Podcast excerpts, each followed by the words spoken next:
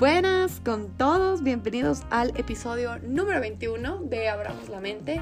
Como ustedes saben, y bueno, si me han venido escuchando, yo soy Dani Uría, soy psicóloga clínica y soy psicoterapeuta. Tengo, bueno, el podcast, eh, hago charlas y también soy psicóloga clínica, doy terapia en mi consultorio privado. Y hoy les voy a hablar sobre un tema que he venido preguntándoles y preguntándoles y preguntándoles por mucho tiempo y que es la ciencia de los psicodélicos. ¿Qué son? ¿Cómo son? ¿Qué hacen exactamente? ¿Por qué? ¿Cómo actúan? Etcétera, etcétera, etcétera.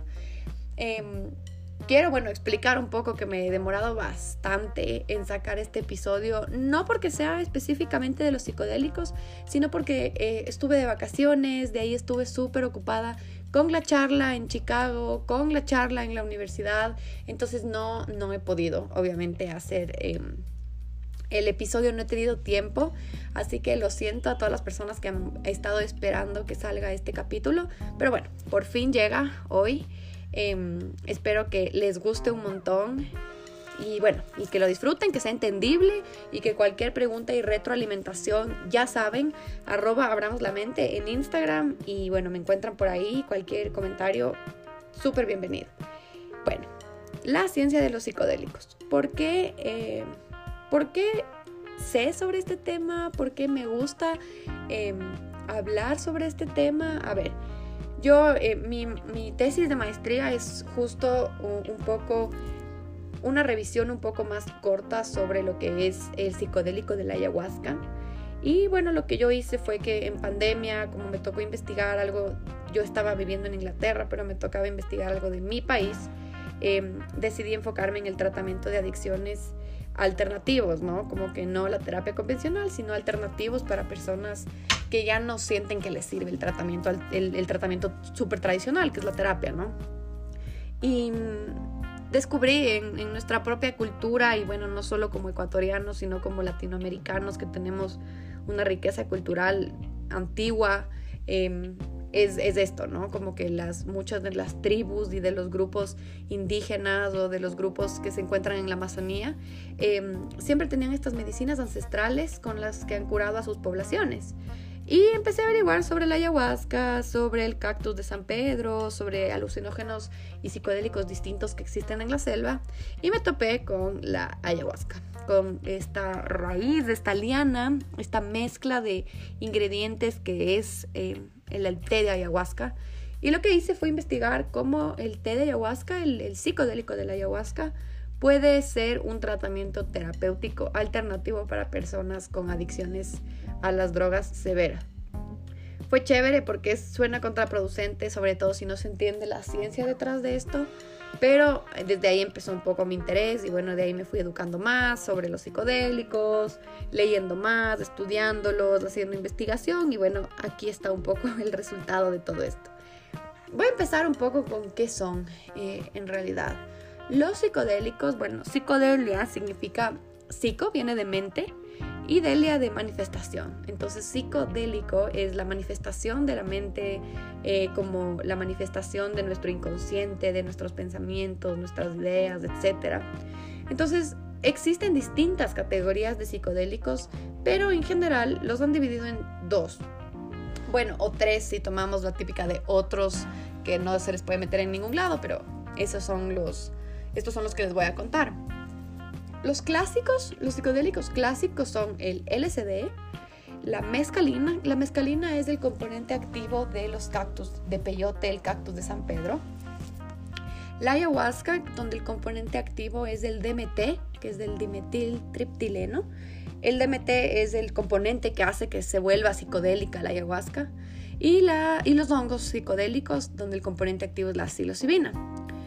Eh, los psicodélicos clásicos, bueno, son bastante interesantes porque más que ser, a, excepción del LSD, más que ser una sustancia recreativa, eh, ocurre en contextos ceremoniales. Eh, sobre todo la mezcalina, el San Pedro y el DMT, que es la ayahuasca, ocurre en ceremonias, en rituales y con fines espirituales o fines trascendentales. Pero bueno, los efectos que tienen sobre todo los psicodélicos clásicos, incluyéndole al LSD en esto y a los honguitos, es em, una aumento, o sea, un aumento de la introspección, de la reflexión, em, una, una, sensación de espiritualidad y trascendencia, eh, también mayor, o sea, mayor empatía en la persona, mayor sensación de conexión en la persona, también se agudizan los sentidos, Em, bueno, yo les voy a hablar de todos estos síntomas, de todos estos efectos, perdón, más adelante, pero los clásicos, los psicodélicos clásicos, lo que hacen es que agudizan los sentidos de las personas y entras como a este trip, a este viaje, em, y empiezas a tener una introspección de lo que ocurre en tu inconsciente. Entonces empiezas a ver cosas que pasaron, empiezas a entender más sobre ti, por qué haces tal cosa, por qué no te gusta tal cosa, por qué eres inseguro de tal cosa, etcétera. En cambio, la segunda categoría de psicodélicos son los empatógenos. Los empatógenos son el MDMA, que bueno, es como el éxtasis, y la ketamina. Estos de aquí son más sintéticos, eh, son más, no son 100% naturales como los otros, a excepción del LSD. El LSD no es natural, es creado en laboratorio, es sintético 100%, o sea, no 100%, pero un 90%. Y los empatógenos, en cambio, el éxtasis, la ketamina, son 100% sintéticos. Se ha logrado identificar que estos, estos psicodélicos, a pesar de que han tenido su mala fama, sobre todo el éxtasis por ser una droga de fiesta, de raves y, de farra, em, se llaman empatógenos porque incrementan la empatía en las personas. Que si han escuchado mi podcast sabrán que yo hablo de la empatía a más no poder, o sea, full. Pero los empatógenos incrementan la conectividad y la empatía que siente una persona con la otra y lo que hace es que te puedes conectar interpersonalmente, socialmente con la gente y también te vuelves mucho más comprensible, te vuelves mucho más compasivo, no solo con los demás, sino también contigo mismo. Obviamente todo lo que yo les digo y los efectos suaves que les acabo de mencionar, porque después voy a hablar de los fuertes, son en dosis controladas, en ambientes controlados, porque sí se pueden dar efectos graves, efectos secundarios, como muerte del ego, ataques de pánico, psicosis, em, terror, un mal trip que es, puede dar como resultado todo lo que les comento. Y bueno, también voy a hablar de eso un poco más adelante, porque dentro de todos los mal trips, los bad trips siempre son beneficiosos hasta un punto, pero ya depende de cada persona. Bueno, eso vamos a hablar después. Ahora les quiero hablar un poco sobre la historia de los psicodélicos. Entonces, es, es, es, importante que sepamos que todos los psicodélicos clásicos, los que les hablaba, la ayahuasca, la mescalina, los hongos, han sido eh, utilizados por miles, miles, miles de años por distintas tribus ancestrales en nuestro país, Ecuador, en Perú, en Brasil, en todos los países amazónicos. Se ha utilizado la ayahuasca y los rituales de ayahuasca por miles de años para que estas tribus, por ejemplo, les dan a los, a los chicos cuando pasan de la adolescencia a la adultez para que tengan mayor introspección y reflexión se lo da a las personas cuando se sienten como más perdidos, cuando tienen que incrementar su espiritualidad y su conexión con la naturaleza. Sea, son sustancias que se han utilizado por miles de años en estas tribus. No solo aquí, también al norte de en, Estados Unidos y en México. Las, de estas tribus, de estos grupos, los utilizaban la mezcalina, que son los cactuses, por años igual para entender, para unir a la comunidad, o sea, son sustancias que no es que se crearon y que las drogas, que chéveres que son y, esto empezó después. No, han habido toda la vida. O sea, toda la existencia humana, las tribus antiguas han sabido que esto se sirve, se utiliza para esto y bueno, es algo que siempre ha habido. De ahí, ¿qué pasa después de esto? En 1938, Albert Hoffman, ahí si quieren googleen esto porque en realidad es súper chévere verlo con imágenes. Em, Albert Hoffman, que es un viejito, era un viejito suizo, em, sintetiza el LSD por primera vez. ¿Por qué? Porque él estaba diciendo como que, ah, em, le dieron unos hongos que tenían psilocibina y dijo como que, bueno, de aquí se puede sacar algo terapéutico, seguramente podemos hacer algo como que alguna medicación con esto. Y él eh, coge psilocibina, mezcla con ciertos, mezcla con ciertos químicos y crea el dieta lamida de ácido lisérgico. Esas son las iniciales del LSD. Lo que pasa es que él toca la sustancia que crea sin guantes y se tripea. O sea, literalmente se no sé, como que se le mete por, se le mete por sus, sus em, por sus dedos a su tracto sanguíneo y empieza a sentir los efectos del LSD y él describe como que, que fue una experiencia que le dio mucha claridad, introspección, que se sentía súper bien y lo que hace es que él empieza a tomarse LSD y les empieza a dar a sus compañeros y les empieza a decir estudien esto conmigo porque esto es revolucionario. En 1943 empieza esta revolución científica del LSD. Justo cuando estábamos en plena Segunda Guerra Mundial, empieza esta revolución científica, todo el mundo investigaba y dicen, esto tiene un potencial terapéutico densazo.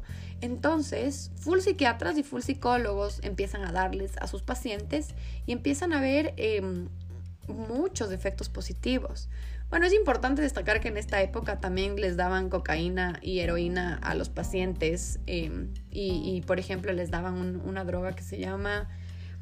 ¿Cómo se llama? Bueno, es una droga que también es re contra mega adictiva, ya ni siquiera creo que se trafica eso pero se daban todo, sí, como que eh, Freud les daba coca a sus pacientes, o sea, como cosas así, la Bayer fabricaba heroína para las mamás que se estresaban porque los hijos lloraban. Entonces era una revolución de drogas que nadie cachaba que pasaba, pero eh, los psicodélicos empezaron a ser estudiados científicamente, al igual que las otras drogas, y se empezó a ver que en serio tenían un potencial muy, muy bueno para la gente traumada y para la gente con problemas de salud mental.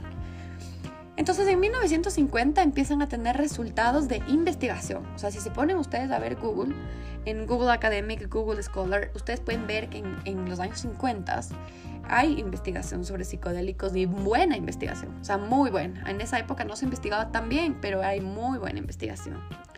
Y lo que pasa es que, bueno, en los años 60, Richard Nixon era el, perdón, el presidente de Estados Unidos y empezó la guerra de Vietnam, empezaron estas guerras donde los estadounidenses se metían en estas guerras y mandaban a los jóvenes a luchar y se morían. Y lo que pasa es que em, Nixon y el FBI empiezan a investigar el LSD como una sustancia para la guerra. Entonces lo que hacen es que les empezaron a dar a los combatientes de la guerra de Vietnam, a los chicos que se iban a luchar, LSD.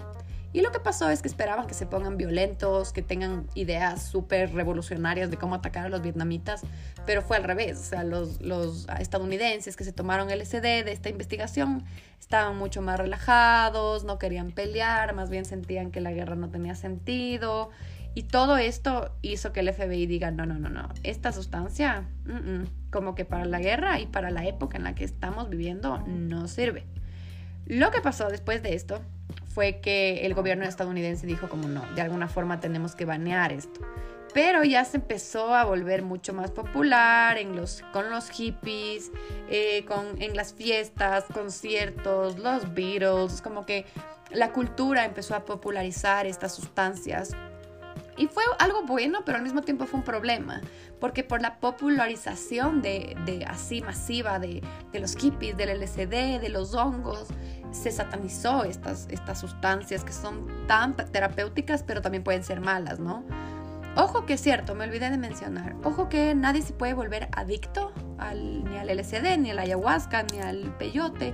Nadie. Nunca en la vida, bueno, yo en mis, en mis, en mis terapias y en lo práctica que he hecho en centros de rehabilitación y con mis profesores que ya tienen mucha experiencia, muchos más años que yo en este ámbito nadie nunca ha llegado a decir como tengo adicción al LSD o, o, no puedo dejar de consumir ayahuasca porque son sustancias tan fuertes que eso no pasa.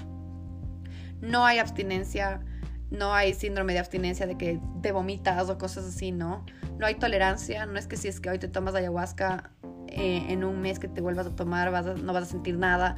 O sea, no hay los elementos básicos que una sustancia debe tener para ser categorizada como adictiva, ¿ya? No te mueres por sobredosis, nadie se ha muerto de sobredosis de ningún psicodélico. Hay par muertes, par, pero, o sea, de verdad no pasan más de las 100 en la historia del LCD. Nadie se ha muerto por las otras. Hay par muertes que han sido porque la persona no ha sabido manejar el trip, o sea, el viaje psicodélico, más no por la sustancia. O sea, no, la sustancia no puede matarte. Puedes pegarte una sobredosis de LSD, que significa que es una dosis grande, no sobredosis como la heroína que te puedes morir. O la cocaína, pero no te pasa nada. O sea, tienes un mal trip seguramente, te asustas y ves cosas densasas, pero no pasa nada. Físicamente no te pasa nada. Bueno, volviendo a la guerra, em, volviendo a la guerra de Vietnam, el punto es que Richard Nixon dice no, como que la gente se me está empezando a revelar y porque la gente que empezó a tomar psicodélicos empezó a tener esta introspección de no, como que no hagamos la guerra, hagamos el amor, la típica no war, como esas campañas de, de, los Beatles, de Yoko Ono y todo esto de antiguerras, em, las canciones, los festivales. Y al mismo tiempo existía un profesor de Harvard que se llamaba Timothy Leary. Timothy Leary Em, era un profesor de psicología clínica y psiquiatría en Harvard, o sea, él no, no era cualquier cosa. Y él dijo como, em, esto es terapéutico, como tiene un potencial sumamente terapéutico y sumamente importante, esto tiene que ser legal. Y empieza a darles a sus estudiantes en Harvard. Obviamente ahí se, o sea, no fue una buena idea, porque les empieza a dar a los estudiantes, decanos, compañeros de él, Em, psicodélicos para que, los, para que encuentren esta introspección y él investigaba esto. Obviamente sus investigaciones no eran 100% éticas, eso no estuvo bien y lo botan de la universidad, lo banean de Harvard, lo banean de la academia, o sea, nunca más pudo publicar estudios científicos por hacer esto. Y se volvió más famoso porque ninguna publicidad es mala publicidad. Y bueno, se volvió súper famoso y Nixon le odiaba. O sea, Nixon decía como que este es el hombre más peligroso de Estados Unidos. Le pusieron orden de captura, le ofrecían ni sé cuántos dólares por capturarlo. O sea, fue toda una revolución. Y él iba como Jesús predicando los psicodélicos a la gente. O sea, él iba y predicaba como si fuera una religión, que también ya se volvió un poco extremo.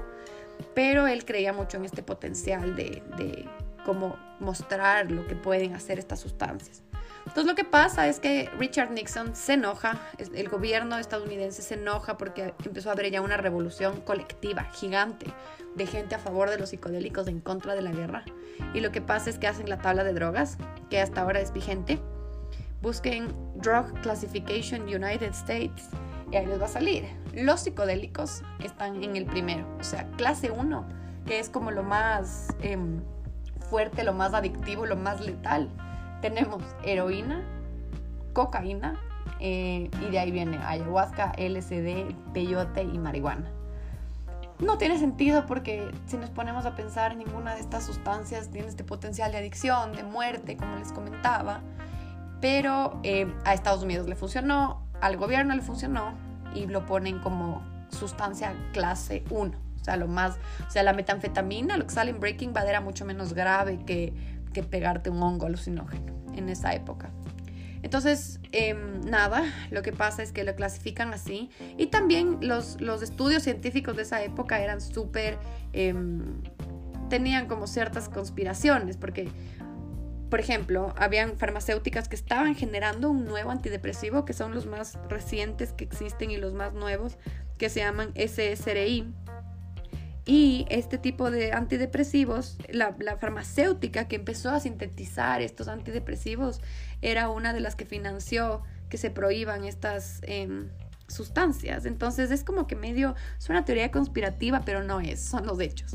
Entonces lo que pasa es de eso y se genera la War on Drugs, como esta guerra antidrogas que ha sido un fracaso en Estados Unidos, porque ahora las cárceles están repletas de gente con adicciones o con problemas de drogas o por vender drogas en vez de criminales. Y lo que pasa es que entras a la cárcel y te vuelves más criminal de lo que entraste. Entonces todo ha sido mal hecho, un problema y todo empezó por este mal manejo de lo que era real, lo que era científico y lo que no.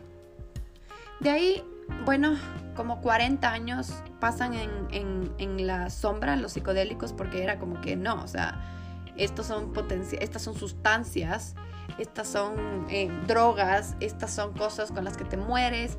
Había unos, unos, unos ads que encontré que decía como que eh, las drogas, las peores drogas del mundo, como que LSD me hizo convertirme en prostituta, el, ácido me hizo como atropellar a 50 personas y luego me, me perdí, o sea, eran unos, unos reportajes o una publicidad falsa que hizo que la gente le tenga mucho miedo. Y esto sigue siendo hasta ahora, porque sí son sustancias que se deben respetar, que si, si no se les maneja con un con cierto tino y con conocimiento y educación, sí te pueden hacer meterte un susto del hijo de madre, pero no puedes, no, no, no, por tomarte el LSD te puedes hacer prostituta, o sea, a eso me refiero.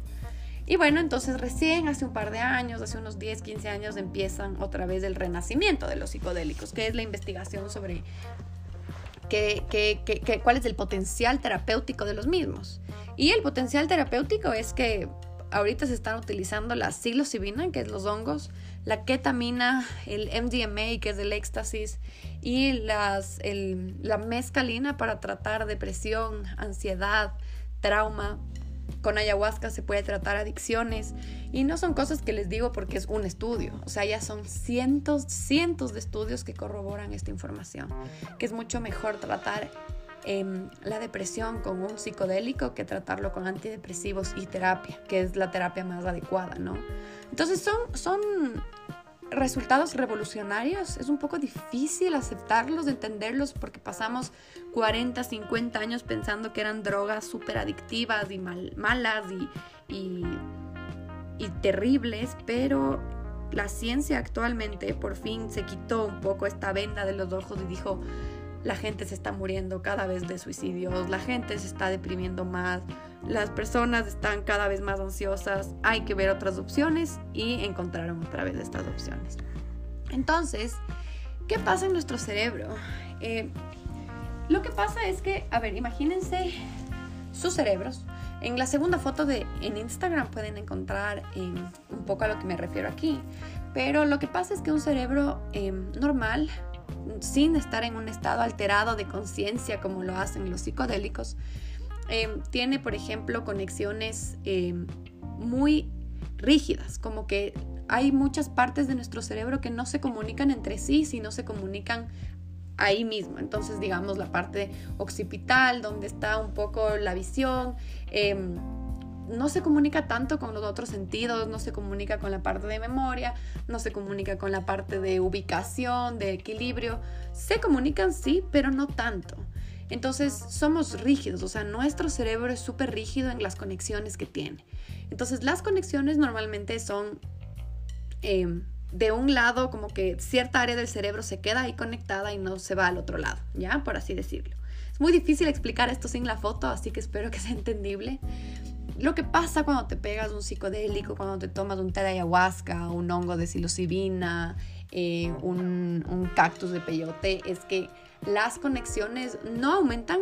Eso era un mito que se decía antes, que se pensaba antes, que las conexiones en tu cerebro aumentaban y generabas nuevos conocimientos. No. Lo que pasa es que en vez de ser conexiones tan rígidas, las conexiones son más... Eh, se, dan se van a distintos lugares. Entonces, digamos que antes yo tenía 10 conexiones en la parte de al frente de mi cerebro y solo se daban entre ellas. Ahora esas 10 se van al lado derecho de mi cerebro, al lado izquierdo, atrás, al medio y se quedan algunas más adelante. Entonces, eso es lo que pasa, como que se generan nuevos pathways, nuevos caminos de conexión cerebral. Y esto hace que seamos menos rígidos. Por ejemplo, si se ponen a pensar cuando somos personas un poquito ansiosas y sobrepensamos o tendemos a tener estos pensamientos de no valgo nada, soy lo peor, soy aburrida, como que nadie me quiere, em, soy una persona simple, nunca voy a lograr nada. Son, son pensamientos repetitivos y que se dan todo el tiempo. No soy nadie, no soy nadie, no soy nadie. Y es rigidez. Lo mismo el cerebro. Entonces lo que pasa con los psicodélicos es que en vez de no soy nadie, no soy nada, soy un asco, empiezas a pensar como, bueno, o sea, mm, tal vez no es así, tal vez si es que empiezo por esta otra área o hago esta otra cosa, puede que encuentre algo mejor, puede que encuentre algo que me guste más. O sea, dejamos esa rigidez de lado, que es algo súper importante y que es lo que nosotros en terapia como psicólogos siempre queremos generar en nuestros pacientes. Que no sea todo blanco-negro, sino que haya una escala de grises de, de pensamientos y de ideas y de comportamientos. Entonces, eso es lo que pasa más o menos en nuestro cerebro. También lo que pasa es que hay un neurotransmisor que se llama serotonina. ¿Qué es un neurotransmisor? Primero es una sustancia, es un químico que pasa de una célula cerebral a otra célula cerebral. Entonces la serotonina hace que nosotros sintamos felicidad, paz, tranquilidad, esta emoción como de estar tranquilos, en paz, me siento bien, soy feliz. Esto hace la serotonina. También motiva. No motiva un montón porque eso es la dopamina, pero también te motiva a hacer ciertas cosas y así. Lo que pasa con nosotros es que cuando estamos deprimidos, por ejemplo, o muy ansiosos, tenemos una falta de serotonina en nuestro cerebro. Es como que nuestro cerebro se secó eh, de serotonina. Los psicodélicos em, hacen que cuando los consumimos se secrete mucha más serotonina de lo que normalmente nuestro cerebro secretaría. Pero lo que pasa es que con una droga cualquiera, por ejemplo, cuando tomas cocaína se secreta mucha dopamina, que es la hormona del placer, la hormona de em, la motivación extrema de buscar así como que compulsivamente las cosas. Em, lo que pasa es que el rato que se te va el efecto de la cocaína, eso como que se chupa y luego tu cerebro te dice dame más, dame más, dame más, y ahí es donde entra la adicción. Lo que pasa en cambio con esto, cómo hacen los psicodélicos la liberación de serotonina es que cuando ya baja el efecto de high, de estar en el trip, no se chupa la serotonina de tu cerebro, sino se queda como flotando en tu cabeza y eso hace que tengas como este afterglow, como este, esta reflexión, estos pensamientos de, mm, esto es así y tal vez no es que soy un asco, sino tal vez es que este no es mi lugar, tal vez solo tengo que cambiar ciertas cosas y entonces es otra vez nos quita esta rigidez, pero no es que hay menos serotonina, sino que ya empiezas con este exceso de serotonina a ver las cosas de distinta forma, a interpretar de distintas formas y es lo que te da este bienestar, esta sensación de paz, de felicidad, etcétera. ¿Ya? Entonces, esto es súper importante saber porque, por ejemplo, los antidepresivos funcionan de la misma forma. Hacen que se secrete más serotonina o que haya más serotonina en nuestro cerebro.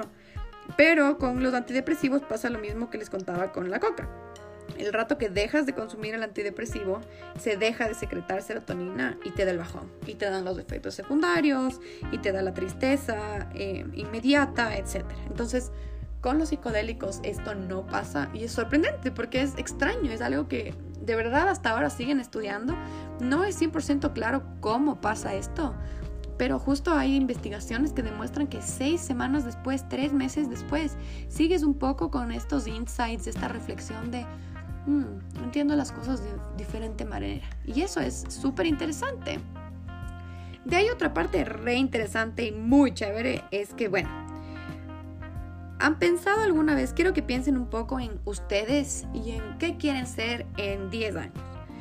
Cuando uno se pone a pensar y se proyecta en el futuro, hay muchas cosas que queremos, pero hay muchas cosas que nuestra sociedad nos impone.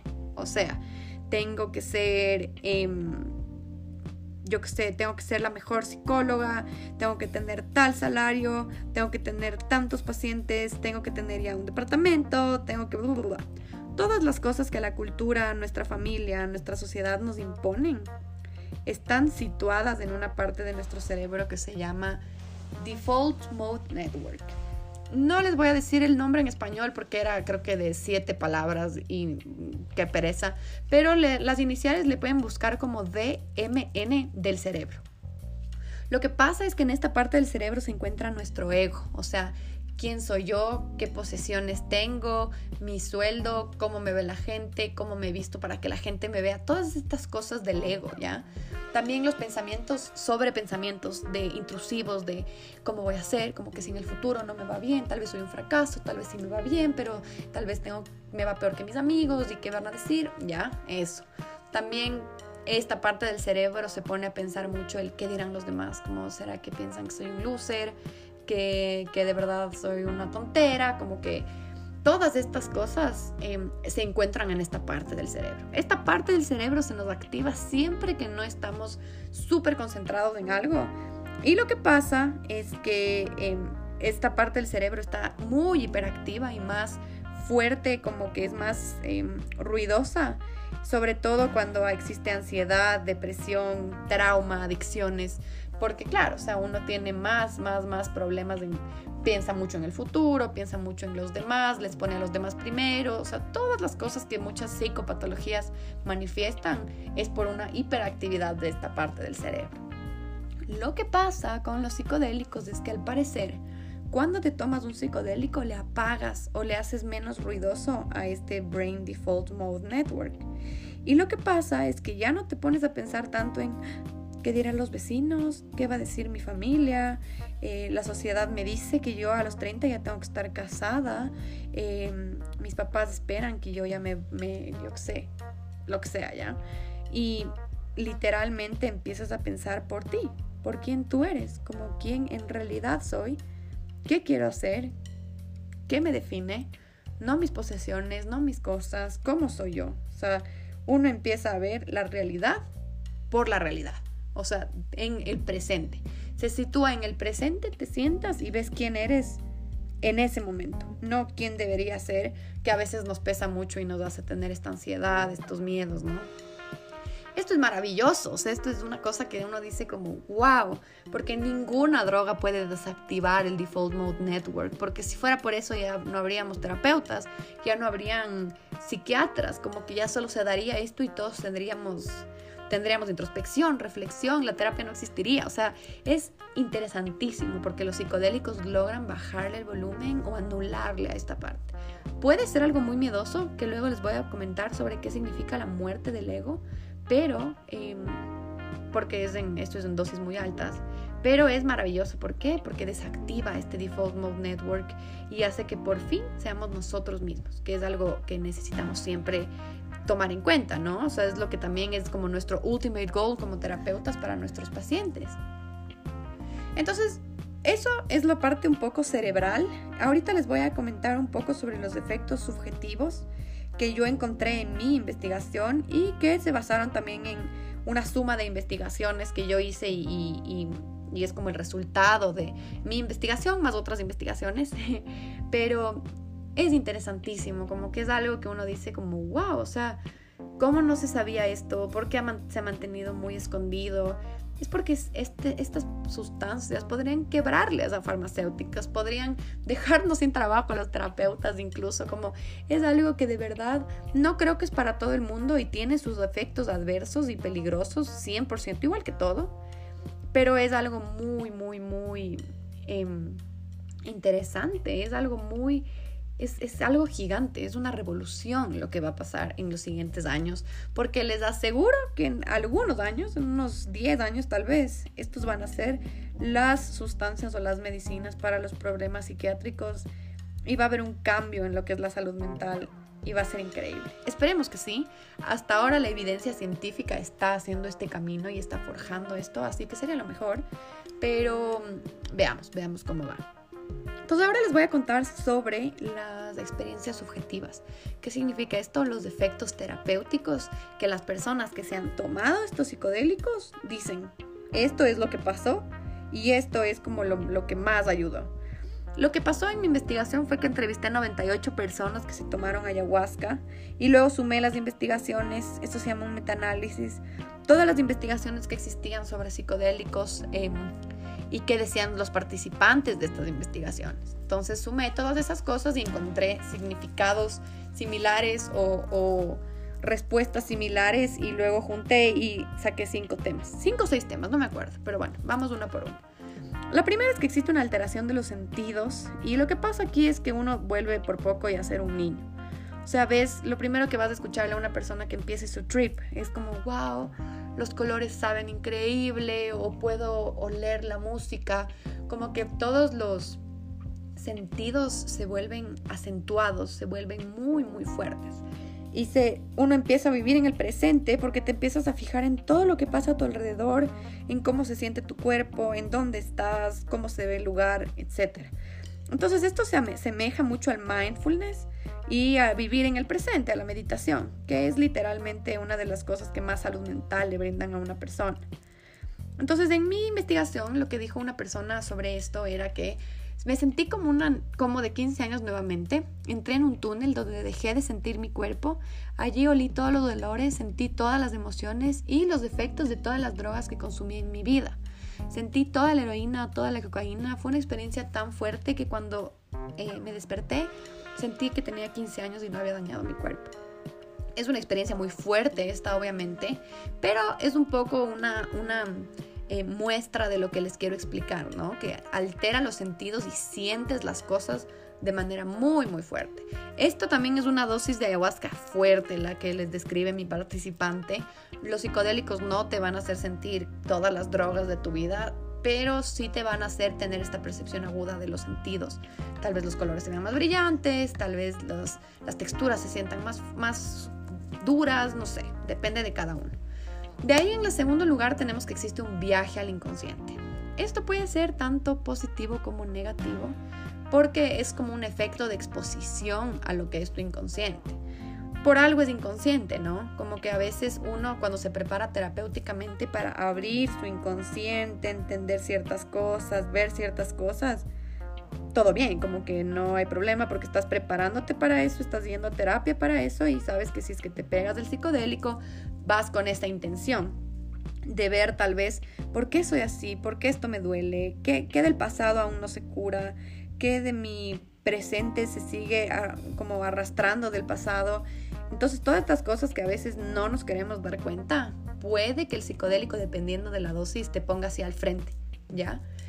Si es que alguien no está listo para esto, es donde viene el bad trip. ¿Por qué? Porque digamos que algo pasó en tu, no sé, que tenías papás que se peleaban, se peleaban, se peleaban y se mandaban a la miércoles y de verdad era muy traumático como estar en el medio de la pelea de su matrimonio hasta que ocurrió el divorcio y no es algo que has solucionado hasta ahora, puede que una dosis alta de psicodélico te presente esto, te enseñe otra vez, revivas estas emociones, veas otra vez las peleas. Entonces es algo que puede ser o muy positivo porque puede sanar o muy negativo si no estás listo para ver.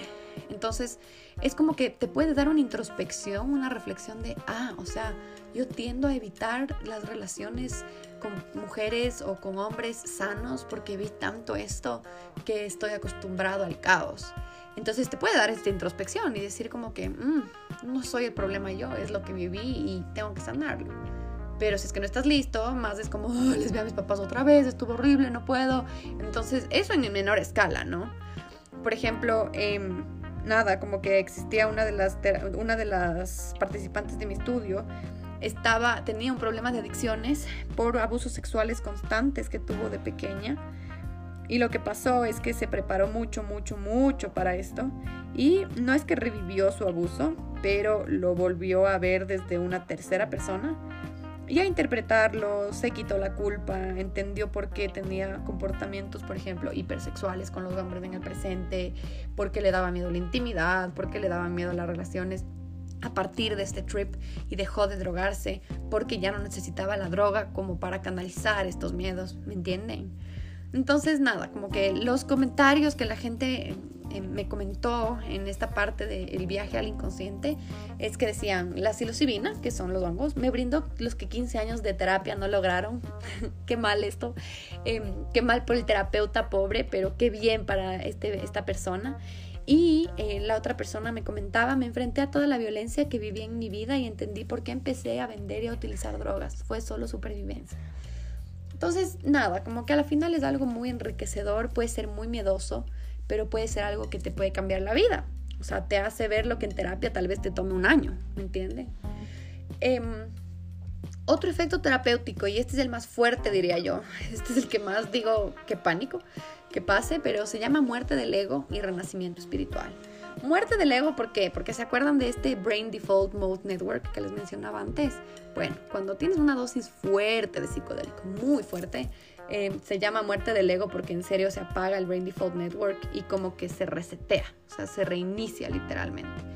¿Y qué pasa? Es que esta muerte del ego es que entiendes que las cosas que crees, que te definen, los valores de tu familia, de tu sociedad, de tu cultura, lo que deberías ser, lo que tienes que ser, no son reales. Son solo cosas que te han implantado por tu crianza y tus creencias, pero no es algo con lo que tienes que vivir.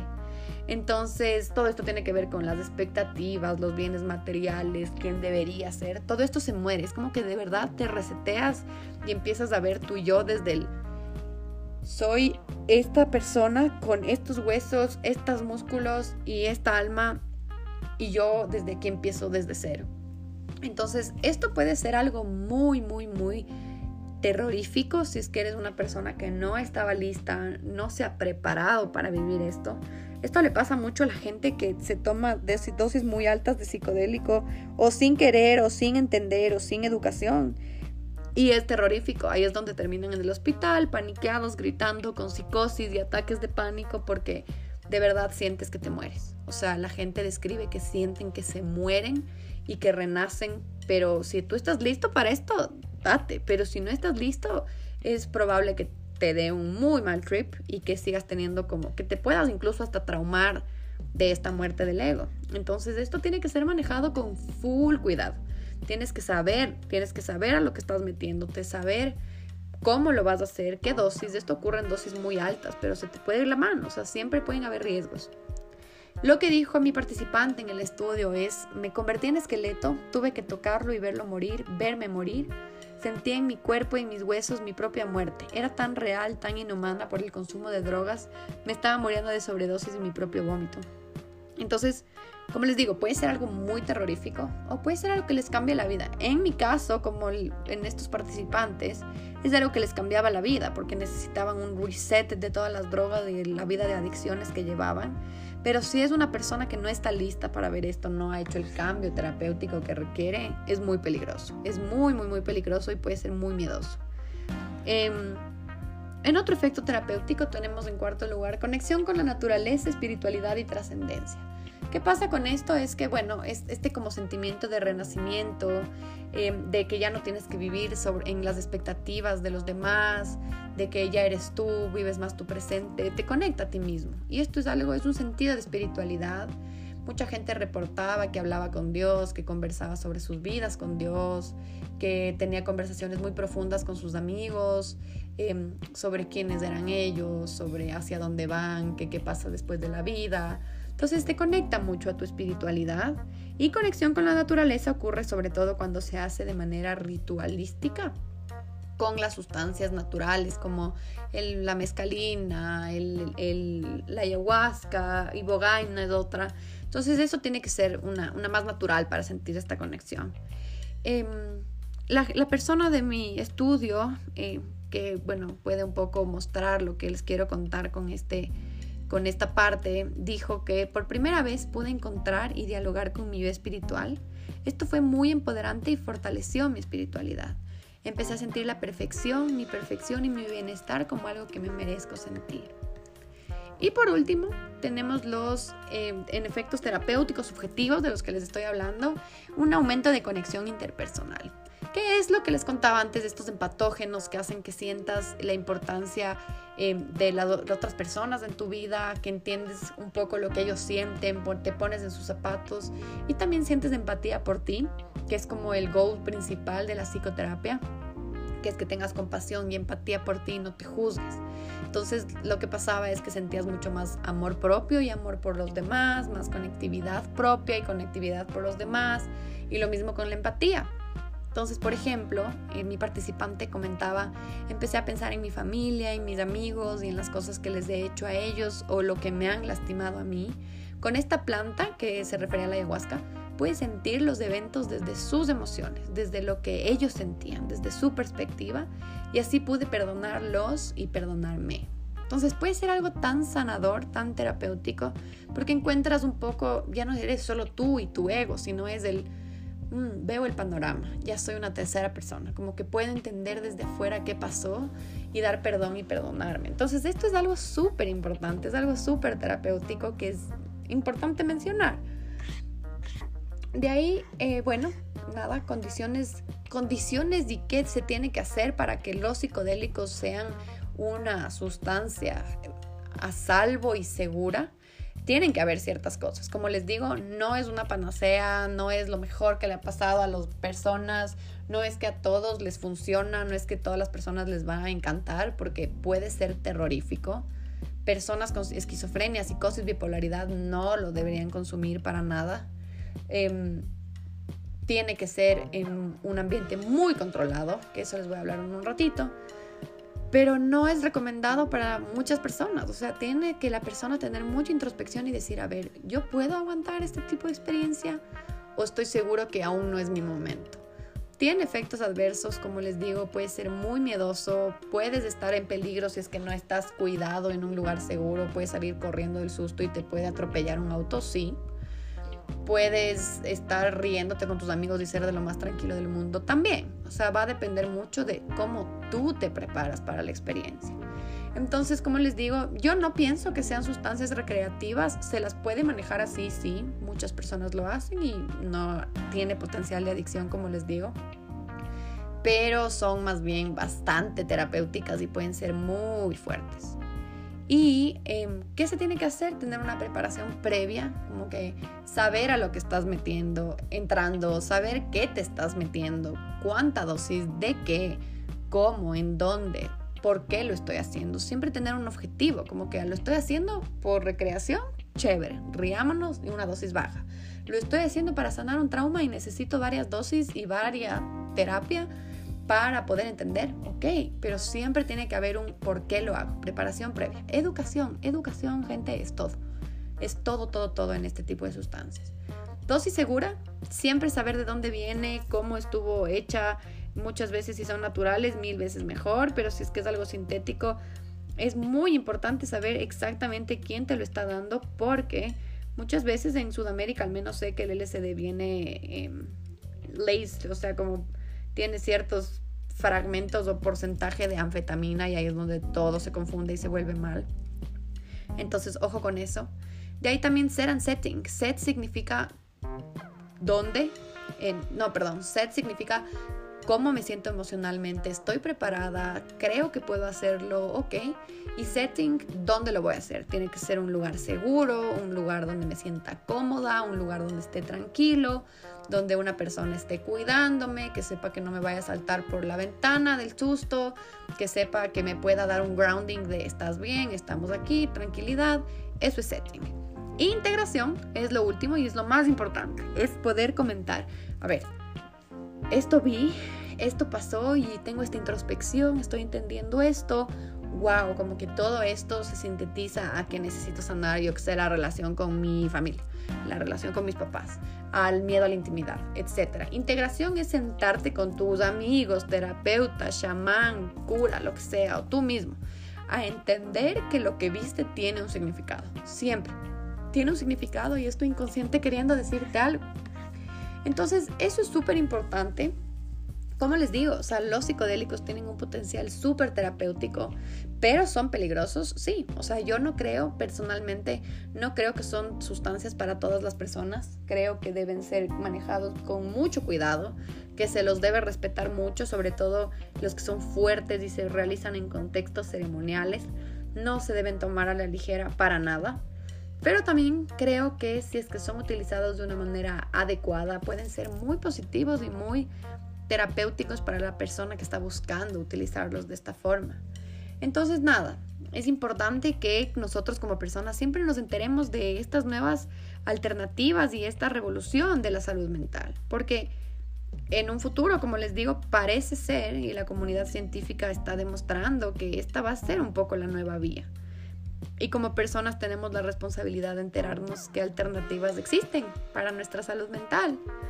Entonces, nada, les quiero leer una frase que dijo Steve Jobs em, sobre los psicodélicos. Él era una persona que se tomaba muchos psicodélicos, pero él comentaba que tomar LSD fue la experiencia más profunda de su vida y más, una de las más importantes de su vida porque reforzó lo que es importante, que era crear cosas en lugar de hacer dinero.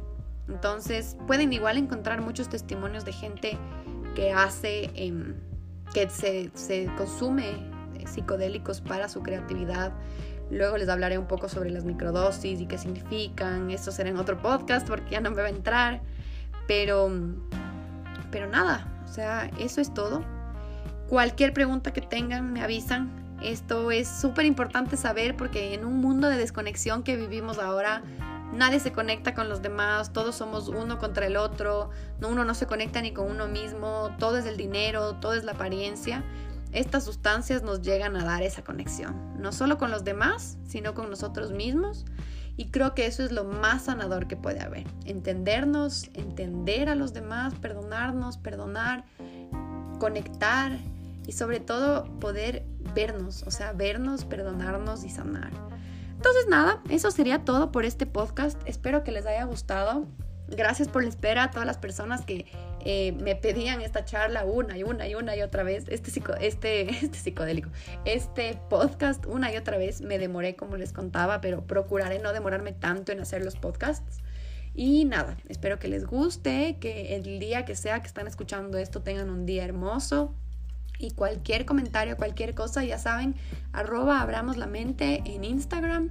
Síganos y cualquier retroalimentación es súper bienvenida porque a mí me encanta y también cualquier tema que quieran recomendarme. Así que gracias a todos, espero que les haya gustado, que les haya cambiado un poco la visión que tal vez tenían sobre los psicodélicos y eso, cuídense mucho y a cuidar esa salud mental siempre.